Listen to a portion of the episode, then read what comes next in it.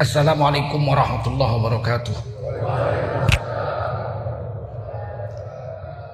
Hamdan wa syukran lillah wa salatan wa salaman ala rasulillah wa ala alihi wa sahbihi wa mawalah. Allahumma salli ala nabiyyina Muhammadin wa ala alihi wa sahbihi ajma'in. Amma ba'du qala Allah Ta'ala fi kitabihil karim A'udzu billahi minasy syaithanir rajim بسم الله الرحمن الرحيم ولا تهنوا ولا تحزنوا وأنتم الأعلون إن كنتم مؤمنين Kamu jangan merasa hina Kamu jangan merasa galau Merasa cemas Derajatmu itu wahai kaum muslimin yang beriman derajatmu paling tinggi. Jika kamu betul beriman kepada Allah dan baginda Rasulullah sallallahu alaihi wasallam. Qala Rasulullah sallallahu alaihi wasallam, "Man kharaja fi talabil ilmi fahuwa fi sabilillah hatta yarji." Baginda Rasul bersabda, siapa keluar untuk mendapatkan ilmu, orang itu adalah orang yang berjihad fi sabilillah sampai dia kembali ke tempatnya. Mudah-mudahan kita semua mendapatkan pahala jihad dari Allah Subhanahu wa taala. Amin. Sadaqallahul azim wa sadaqa rasuluhun nabiyul karim wa nahnu ala dzalika minasyahidin wasyakirin walhamdulillahi rabbil alamin. Para ulama, tuan-tuan guru yang berhadir, khususnya pengurus masjid dan Bapak Imam kita. Wajiblah kita bersyukur pada Allah SWT. Salawat dan salam kita sampaikan untuk baginda Rasulullah Sallallahu Alaihi Wasallam. Pagi hari ini kita akan bicara. Pada saya diminta bicara tentang komunis. Tapi kita bicara berkaitan dengan agama kita, bukan bicara tentang politik. Meskipun politik itu bagian dari agama. Di dalam Islam ada namanya fikih siasah ilmu fikih mengenai politik. Ada bukan tidak ada. Yang paling penting kita jaga dan kita syukuri adalah nikmat iman. Sebab dari 7,6 miliar penduduk dunia sekarang ini, yang beriman itu cuma 1,7 miliar. Sedikit. Kebanyakan kafir.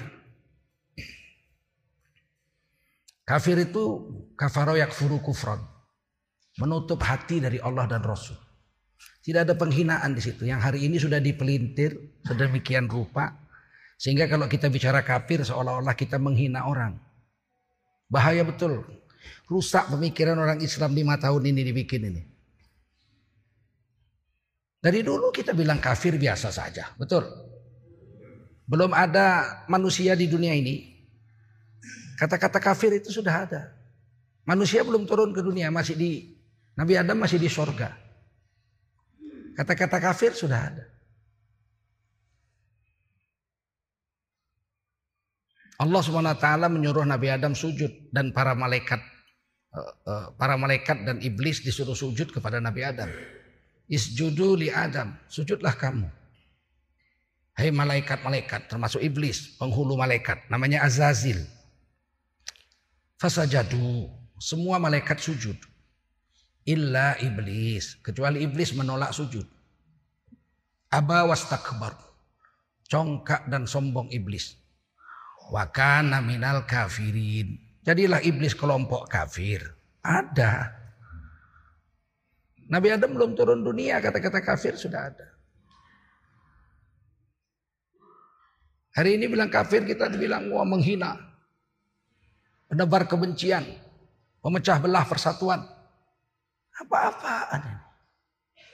Bukan dia aja jadi presiden Indonesia, udah ada tujuh presiden di Indonesia. Nggak ada presiden-presiden dulu bilang kalau bilang kafir itu mau menebar kebencian.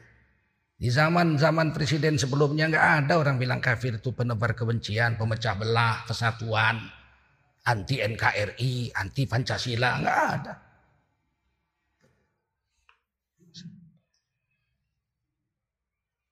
Dalam bahasa Indonesia, kamus besar bahasa Indonesia, kamus besar bahasa Indonesia yang resmi dicetak oleh negara. Kafir itu artinya menolak menutup hati dari Allah dan Rasul. Sama dengan ta'rif yang dibuat Rasul. Asal kata kafaro yakfuru kufron, kafaro orang Inggris menyebutnya to cover, cover, cover. Itu menutup. Ini meja ditutup dengan taplak meja. Ini kafaro nih. Menutup.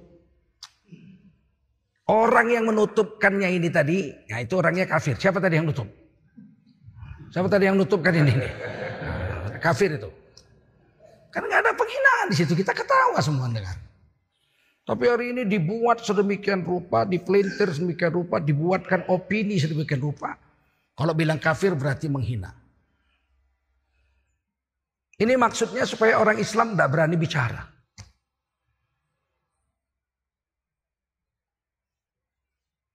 Nah ini kata kafir itu tidak ada penghinaan. Diganti dong non muslim. Non muslim itu menghina. Lebih kasar non muslim daripada kafir. Kalau kafir menutup hati dari Allah Rasul. Kalau non muslim tuh muslim tuh orang yang menyerah diri, orang yang tunduk patuh, orang yang selamat. Asal kata aslama yuslimu islaman. Muslim orang yang selamat. Non muslim orang yang tak selamat, orang yang celaka. Oh, kan lebih menghina deh saudara-saudara non muslim, hei saudara-saudara yang celaka-celaka, tidak selamat. Kan? Tapi senang dibilang non muslim daripada dibilang kafir. Nanti kalau dia udah tahu non muslim itu artinya orang yang tidak selamat, orang yang celaka, minta tukar lagi, tukar.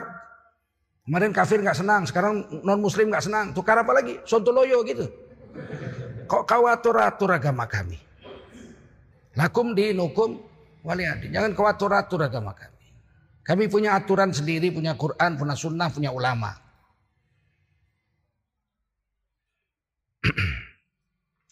Nah, harta yang paling berharga, pemberian Allah yang paling berharga kepada kita itu iman. Sebab hanya 1,7 miliar aja yang mengucapkan kalimat la ilaha illallah Muhammadun Rasulullah dari 7,6 miliar. Kita lah itu. Alhamdulillah. Ah, ini tengkuculkan yang jauh-jauh dari Jakarta cerita iman. Karena ini yang paling penting. Kalau ada iman, kita di akhirat berhak berdiri di timbangan amal. Karena nggak ada iman, ditimbang pun nggak langsung dicampak ke neraka. Wasiqal ladzina kafaru ila jahannam zumara. Orang kafir digiring ke neraka serombongan-serombongan nggak berhak ditimbang amal. Apanya yang bertimbang iman nggak punya. Tapi kalau kita mati punya iman, walau dosa sebanyak buih di laut, tambah sebanyak pasir di pantai, tambah sebanyak bintang di langit, banyak betul itu ya. Siapa yang bisa hitung itu? Nggak ada yang bisa hitung.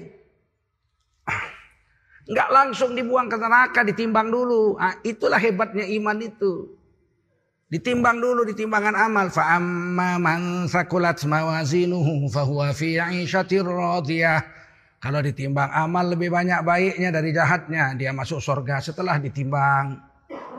Wa amma man khaffat mawazinuhu fa ummuhu hawiyah. Wa ma adraka ma hiya narun hamiyah. Orang beriman kalau ditimbang amal lebih banyak jahatnya dari baiknya. Apa boleh buat? Meskipun beriman masuk neraka juga dulu. Tapi tidak kekal. Ketika dosanya lunas dia keluar masuk surga. Wa yukhriju minan nar. Man qala la ilaha illallah. Wa kana minal khairi fi qalbihi mithqala dzarrah. Akan dikeluarkan dari neraka orang yang punya kalimat la ilaha illallah Walaupun di hatinya perbuatan baik hanya sebesar biji sawi saja berhak. Jadi jangan anggap enteng.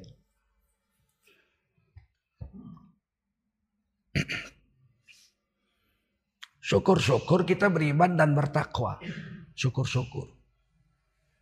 Sholat kita jaga ujungnya takwa. Puasa kita jaga ujungnya takwa. Zakat kita bayar ujungnya takwa. Gi haji lima di takwa. Ujungnya juga takwa. Kalau kita mati bertakwa, wa'iddat lil muttaqin. Itu sorga disediakan untuk orang yang bertakwa. Surga itu diciptakan untuk orang bertakwa. Orang beriman yang keluar dari neraka berhak juga masuk surga. Tapi dicap di kepalanya ini, di keningnya. Dicap. Al-Jahannamiyun mantan penduduk neraka. Masuk surga tapi ada cap di keningnya. Al-Jahannamiyun. Nah, kita mau bersihlah kening itu. Jangan nyerempet ke neraka langsung ke surga. Satu-satunya tiket untuk masuk surga nggak lewat neraka takwa, nggak ada yang lain. Wasari'u ila maghfiratim min rabbikum wa jannatin arduhas samawati wal ard uiddat lil muttaqin. Rebutlah tempat pertama untuk mendapatkan keampunan dari Tuhanmu dan rebutlah tempat pertama. Sari' itu artinya rebut tempat pertama.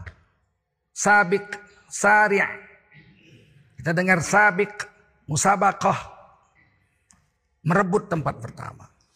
Untuk mendapatkan ampunan dari Tuhanmu nggak boleh ngalah.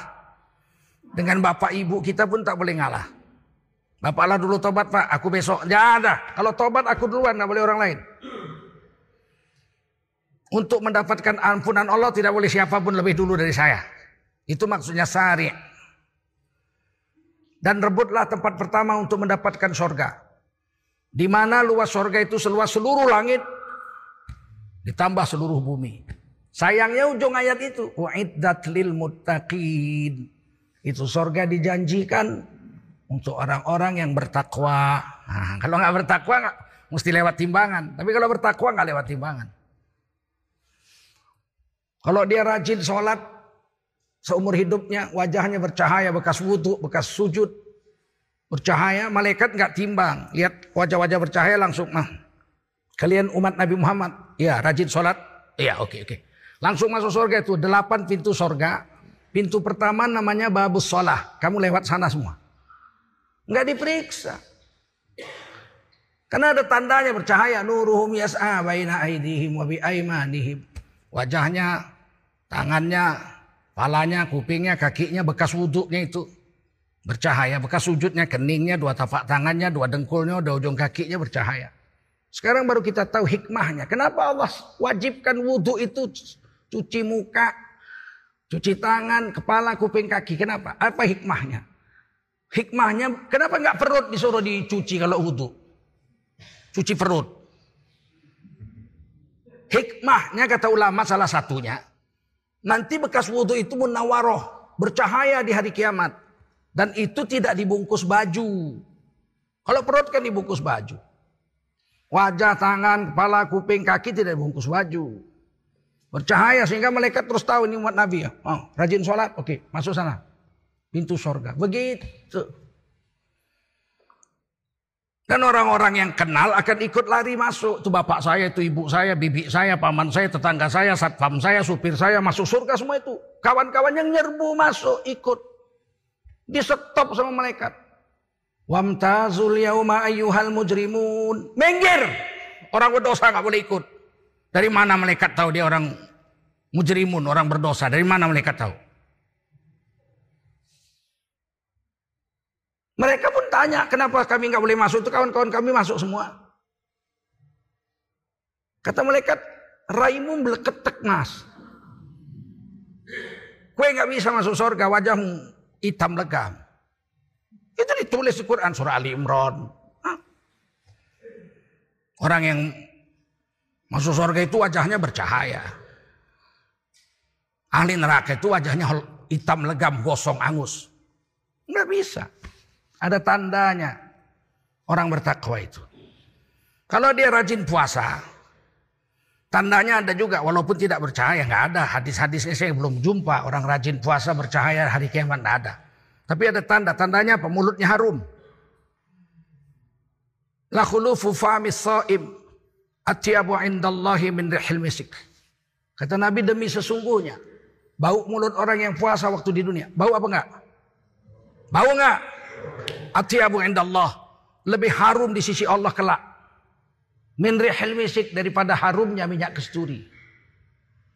Sehingga orang rajin puasa itu di akhirat Nggak perlu ditimbang amal, cukup dia kasih salam aja sama penjaga-penjaga padang mahsyar itu, malaikat-malaikat. Assalamualaikum, keluar dari mulutnya tuh. Bau harum, berkilo-kilometer. Malaikat cium, oh harum sekali. Kamu rajin puasa, betul. Umat Nabi, betul. Ah, sana ada pintu kedua namanya Babur Royan. Hadis Bukhari Muslim, Babur Royan. Pintu Ar-Royan khusus untuk orang yang rajin puasa. Nggak bisa nipu. Orang bertakwa punya punya ciri-ciri untuk bisa masuk dari delapan pintu surga itu.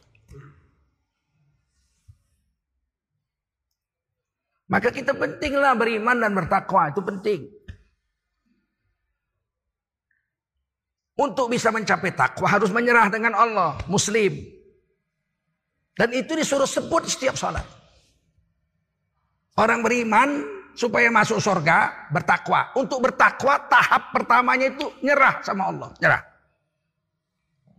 Jangan melawan dengan aturan Allah. Kalau belum bisa buat itu aturan Allah, doa sama Allah supaya bisa buat. Jangan ngelak sana ngelak sini macam PKI. Kalau nggak bisa buat, doa supaya bisa buat. Ya Allah, aku kok belum bisa sholat. Orang lain udah bisa sholat. Padahal sholat itu wajib. Jangan dilawan. Saya nggak sholat, kenapa rupanya? Kalau saya nggak sholat, kenapa rupanya? Kok ngelawan kau sama Allah? Kalau belum bisa mengamalkan agama, doa sama Allah. Supaya diberi Allah hidayah, bisa mengamalkannya. Jangan melawan. Bagaimana mau jadi orang bertakwa kalau melawan dengan aturan Allah? Untuk jadi takwa, tangga pertamanya muslim dulu. Nyerah dulu. Iya betul. Sholat lima waktu itu wajib hukumnya. Tapi memang hajab kali lah aku menjaganya. Tolong doakan ya supaya aku bisa jaga sholat. Itu lebih baik. Belum pun dia mengamalkannya tapi dia tidak melawannya. Karena kalau melawan aturan Islam dia kafir. Namanya kafir syar'i. Kafir apa? Kafir syar'i. Apa hukumnya sholat? Nggak ada sholat-sholat sama aku. Nggak ada hukum-hukum sholat sama aku. Kalau aku mau sholat terserah aku. Nggak mau aku terserah aku. Ini kafir ini. Mengkafiri syariat Islam. Mesti dia tahu. Sholat itu wajib. Cuman saya belum buat. Nah ini tidak kafir tapi fasik. Durhaka sama Allah. Lebih baik durhaka lah daripada kafir. Tapi sebaik-baiknya menyerahlah. Tunduk patuh sama aturan Allah. Itu perintah. Ya ayuhalladzina amanu. Nah, setelah beriman, hei kamu orang beriman, udkhulu fissilmi kafah. Masuklah kamu ke dalam keselamatan yaitu agama Islam 100%. Dari ujung rambut sampai ujung kuku, lahir dan batin. Lahir dan lahir dan batin. Masuk Islam itu lahir batin bukan lahir aja. Lahiriahnya masuk Islam. Sunat. Potong tuh. Itu lahirnya. Wudhu, sholat, itu lahirnya. Puasa, naik haji, itu lahirnya. Batinnya, la ilaha illallah. Ada sesembahan kecuali Allah. Wa Muhammadun Rasulullah. Utusan Allah yang kita percaya 100% Nabi. Batinnya. Apa dibilang Nabi jangan lawan. Apa yang dibuat Nabi pasti bagus. Tidak ada yang dibuat Nabi tak bagus. Apa yang dikatakan Nabi pasti bagus. Tak ada yang Nabi bilang tak bagus. Wama yang tiku anil hawa in huwa illa wahyu yuha. Nabi Muhammad itu tidak bicara dengan nafsu. Setiap Nabi bicara itu wahyu yang bicara itu. Itu yang bilang Quran surah An-Najmi.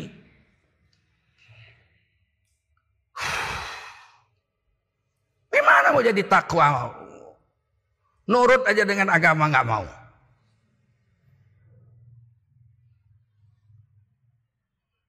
Suruh nikah, zina dia. Suruh makan yang halal, dia makan riba dia mau mendapatkan ketakwaan? Tunduk aja dengan aturan Allah tak mau. Wala tattabi'u khutuwati syaitan. Kamu jangan ikuti langkah-langkah setan. Innahu lakum aduwwum mubin. Langkah setan itu musuhmu yang nyata. Setan itu musuhmu yang nyata. Kok kau ikuti langkah setan? Setan bagaimana? Setan melawan Allah. Kapan setan mau taat sama Allah? Mana ada setan taat sama Allah? Nah, ini yang mendasar. Iman dan Islam ini dasar. Dan pangkat kita tinggi. Wala tahinu, kata Allah dalam Quran surah Al-Imran. Kamu jangan merasa hina. Surah An-Nisa. Ali Imran. Kamu jangan merasa hina. Surah Ali Imran. Wala tahzanu. Kamu jangan merasa cemas. Wa antumul a'launa. Kamu itu derajatnya paling tinggi. Ini isim tafdil. A'lau. Nah, itu artinya kamu paling tinggi. Tak ada lebih tinggi dari kamu. Kalau bahasa Inggrisnya itu highest. You are in the highest position. Ini superlative sentence. Bahasa Arabnya isim tafdil. Paling tinggi. Kalau betul kamu beriman. Sudahlah beriman dikasih Islam lagi. Ini agama nih. Nih ikutin ini agama ini. Ad-dinul Islam nih agama Islam. Al-Islamu ya'lu wa la yu'na alaih. Islam itu tinggi, tak ada lebih tinggi dari Islam. Bagaimana orang beriman dan berislam? Enggak tinggi yang bilang tinggi itu Allah dan Rasulnya. Hari ini kita orang Islam merasa minder. Awak abalah, awak. Awak miskinnya awak. Iya. Ente orang Islam, orang beriman tinggi di sisi Allah kok merasa hina. Jangan merasa hina kamu kata Allah. Walaupun kita miskin, nggak makan 14 hari, mati kelaparan, tapi mati beriman. Malam pertama dalam kubur lebih indah daripada malam pengantin baru. Main-main. Walaupun kita mati kekenyangan saking kayanya tapi tidak beriman. Malam pertama dalam kubur penyesalan yang tidak pernah habis sampai ujungnya neraka jahanam. Tidak ada harta lebih tinggi daripada iman dan Islam. Tidak ada. Fir'aun raja seumur hidup, kaya raya. Hina dunia akhirat karena nggak beriman. Buktinya Fir'aun hina. Nggak ada orang mau dipanggil Fir'aun. Kalau dia orang, kalau orang kaya, pangkat tinggi, orang mulia, Fir'aun mulia dong. Buktinya dia hina. Nggak ada orang mau dipanggil Fir'aun. Hadirin sekalian. Berikut ini adalah kata sambutan dan pengarahan dari Fir'aun Republik Indonesia. Ditangkap orangnya. Hina itu, menghina.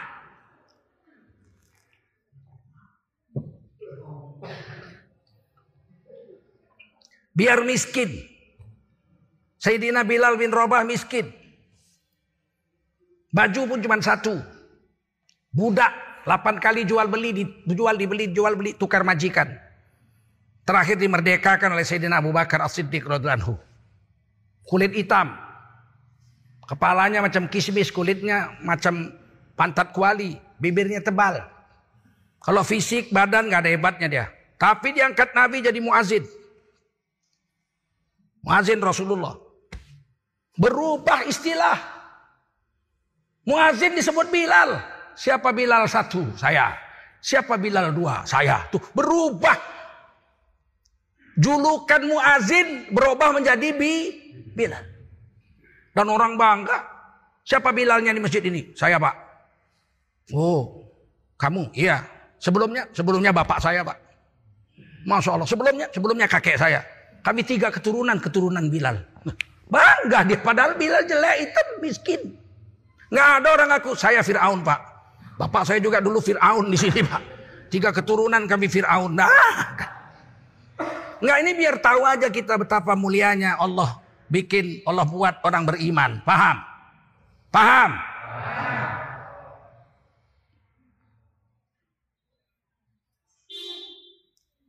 Nah hari ini iman ini mau dirusak. Keyakinan pada agama ini dirusak. Kita tidak disuruh murtad, enggak. Tukar agama, enggak. Tapi disuruh kita tidak jalan di atas agama. Lihat hari ini agama dihina luar biasa nih. enam tahun ini. Setiap hari ada aja penghinaan terhadap agama, terhadap nabi. Ada aja tiap hari. Belum ada satu kata-kata keluar dari presiden dan wakil presiden. Sekalipun saya belum pernah dengar yang mengatakan saudara-saudara bangsa Indonesia jangan menghina agama mana pun. Tidak boleh itu akan saya tangkap. Belum ada. Ada pernah? Ada nggak? Kayak dibiarkan aja perasaanku. Perasaanku lah entah salah entah betul. Macam dibiarkan aja gitu. Belum pernah ada menegur sekalipun. Belum ada. Zaman Pak Harto Arswendo Atmowiloto menulis di majalah namanya Tabloid Monitor. Polling siapa orang paling populer se-Indonesia? Keluar, ini dia tokoh paling terpopuler se-Indonesia. Nomor satu Pak Harto. Nabi Muhammad nomor 11. Bukan gembira Pak Harto. Ditangkap, masuk penjara 5 tahun.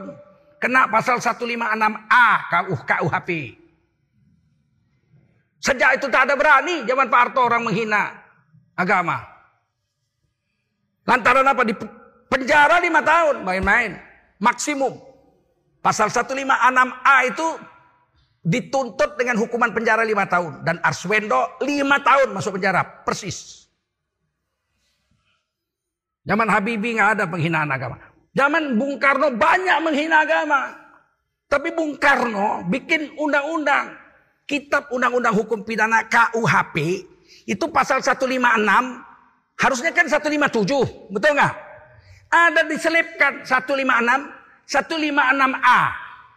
Itu yang buat zaman Bung Karno. Disisipkan ke KUHP. Mana ada pasal 16, 156A. Yang ada 156, 156, terus 157. Ada 156A zaman Bung Karno. Siapa menghina agama di penjara ancaman 5 tahun itu yang buat zaman Bung Karno. Karena banyak penghinaan zaman Bung Karno agama. PKI bikin ludruk. Temanya apa? Tuhan telah mati. Oh, hina agama Tuhan kok mati. Namanya PKI. Ini di sini nih. Di sini daerah perkebunan, banyak PKI dulu nih. Sampai ke wilayah saya sana, Budi Tanjung Sari sana. Anak-anak kecil tuh diajari menghina agama. Brak du brak du breng. Wa aji nyolong kaleng. Kaleng larang larang wa aji lungo perang. Perang mundur mundur wa aji kejeblung sumur. Sumur ke kodo e endas gondol ke boro e ini nyanyi PKI ini? Menghina Pak Haji. Sekampung ini mungkin Pak Haji cuma satu orang zaman itu.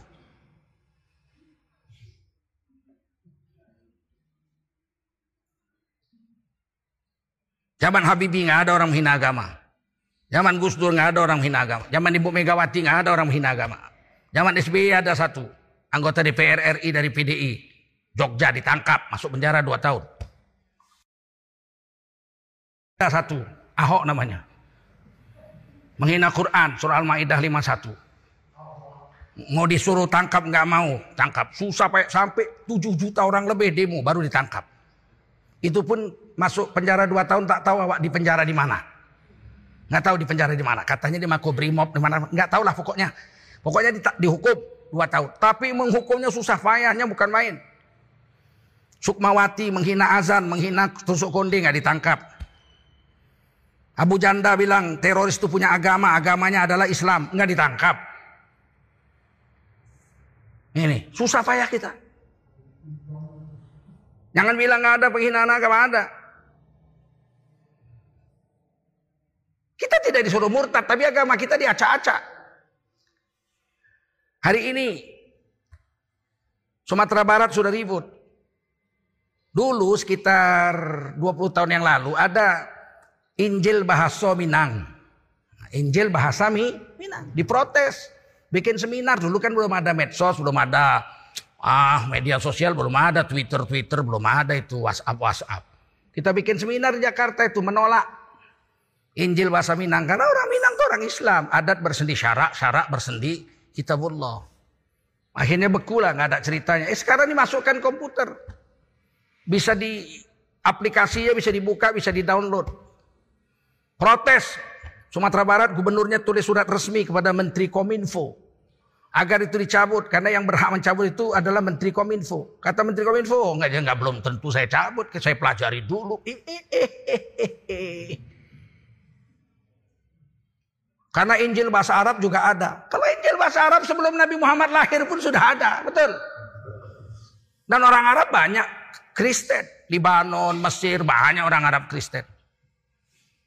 Minang, mana ada orang Minang Kristen? Tidak ada orang awak Kristen, tidak ada. Maling kundang pun Islam juga. Nah.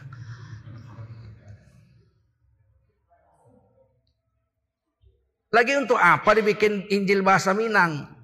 Sebab orang Minang pandai bahasa Indonesia. Tak ada satupun orang Minang yang tidak fasih berbahasa Indonesia. Sebab bahasa Indonesia ini dari bahasa Melayu. Minang adalah Salah satu dari rumpun Melayu yang paling dominan di Indonesia ini. Di mana nggak ada orang Minang coba? Di Australia aja, di Eropa, di mana-mana ada orang Minang. Nggak ada orang awak satunya, ya enggak? Semua orang kita ada orang Minang. Jadi buat apa dibikin bahasa Minang? Mau bahasa Indonesia aja kita bisa baca orang Minang. Tapi ini kan sengaja bikin heboh aja. Nanti kalau orang hadis Bukhari. Assalamualaikum ya ahlal kubur minal muslimin awal muslimat. Fa insya Allahu bikum lalahiqun. Assalamualaikum hei ahli kubur laki-laki perempuan. Satu hari nanti kami akan menyusul kamu ke situ. Kira-kira dijawabnya enggak salam kita ini? Assalamualaikum. Hei ahli kubur didengar enggak? Dia jawab enggak? Jawablah. Enggak mungkin Nabi suruh kasih salam kalau dia peka. Kalau dia budek nggak bisa dengar ngapain Nabi suruh kasih salam? Dia jawab nggak?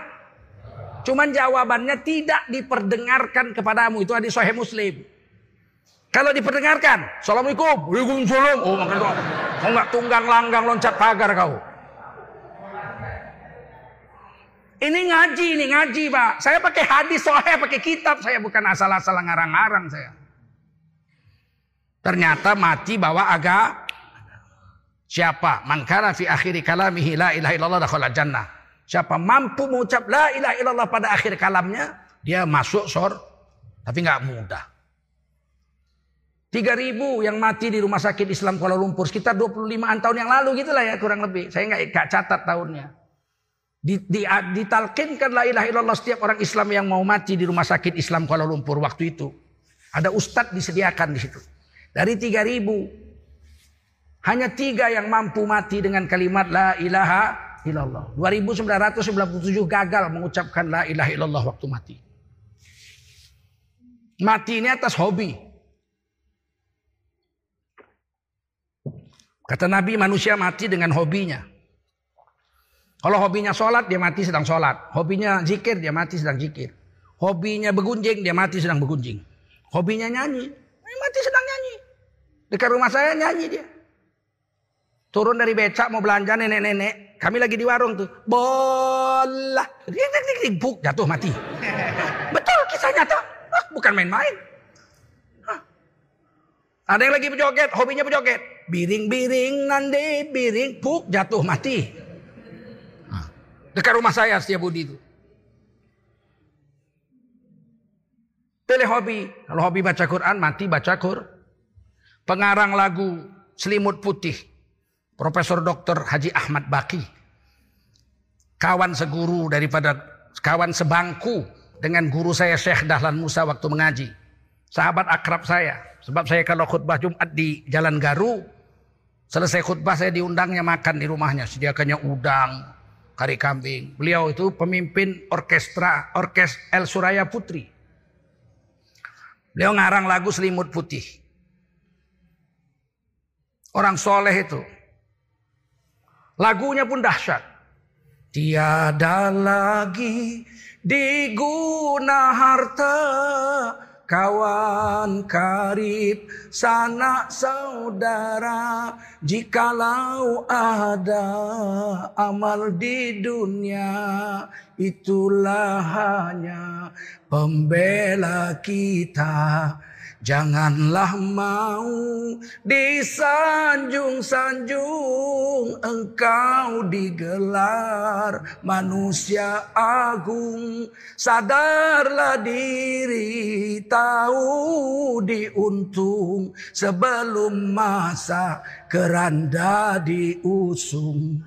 Tiba masanya Insaplah diri Selimut putih Pembalut badan Tinggal semua yang dikasihi Berbaktilah hidup sepanjang zaman Tinggal semua yang dikasihi Berbaktilah hidup sepanjang zaman Bila Israel datang memanggil jasad terbujur di pembaringan Seluruh tubuh akan menggigil sekujur badan kan kedinginan. Apa yang dibuat beliau? Tiap malam Jumat beliau khatam Quran. Setiap malam Jumat dari bujangan sampai tua. Beliau pemain musik. Tapi setiap hari baca Quran seminggu sekali khatam. Setiap malam Jumat beliau pakai jubah, pakai serban, harum-harum, pakai rehal, dia khatam Quran di satu ruangan khusus. Ruang khatam Quran yang di rumah beliau. Malam itu setelah selesai khatam diciumnya Quran itu. Beliau pun wafat dalam keadaan sedang mencium Quran. Hobinya baca Quran walaupun dia pemusik. Sekarang kita apa? Apa hobi kita? Kita akan mati dengan hobi kita.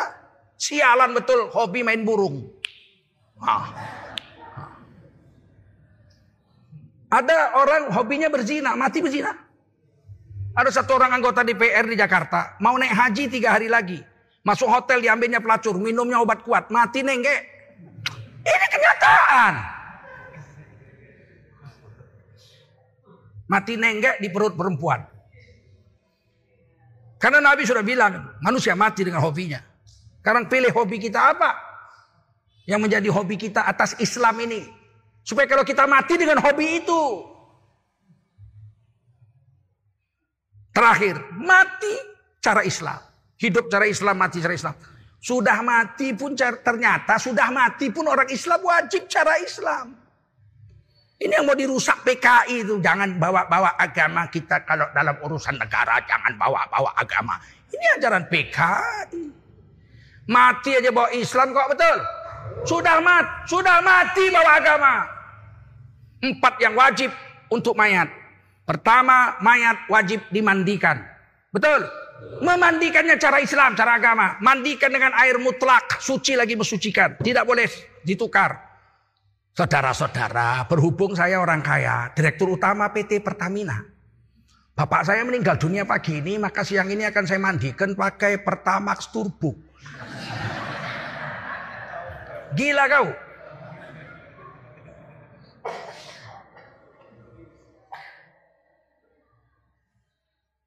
Selain dimandikan, dikapankan. Wajib dikapankan, tidak boleh pakai jas. Betul? Nggak boleh pakai baju batik. Kapan? Wajib kain kapan. Dan sunat berwarna pu. Boleh warna lain, boleh, boleh. Tapi nggak ada yang mau. Bapak mau nggak dikapankan pakai kain batik? Mau nggak? boleh. Jangan siapa bilang tak boleh. Tapi mau nggak? Aku tak mau aku. Malaikat bukan orang Jawa ya nak. Kata Nabi, warna terbaik adalah warna putih. Kapankan mayatmu dengan pakaian berwarna Sunat warna putih, tapi wajib pakai kapan. Yang ketiga Pak, wajib disolatkan. Sholatnya empat takbir. Jangan ditukar, ah nggak mantap kurasa pakai sujud sama suruku lah. Kenapa? Banyak kali dosanya nggak tembus kalau nggak pakai ruku. Ah, tahu usah pandai-pandian kau. Yang terakhir, kuburkan di kuburan orang Islam menghadap kiblat miring ke ka. Tak boleh ditukar. Saudara-saudara berhubung karena tanah kuburan sudah sempit. Maka saya lurah sungai Semayang. Mengambil keputusan bahwa mulai besok yang mati dikubur berdiri saja. Untuk menghemat tanah kuburan. Ini agama bukan suka-suka kita, betul? Ternyata sudah mati bahwa agama yang menurut Rasulullah Muhammad Sallallahu Alaihi Wasallam. Begitu ngaji hari ini.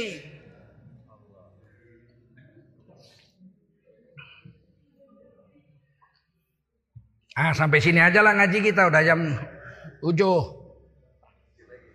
Ya. Ah. Saya senang sekali. Ini masjid dua kali sudah kemarin. Subuh juga rame ini masjid penuh. Nah COVID-19 ini kita ikuti prosedur.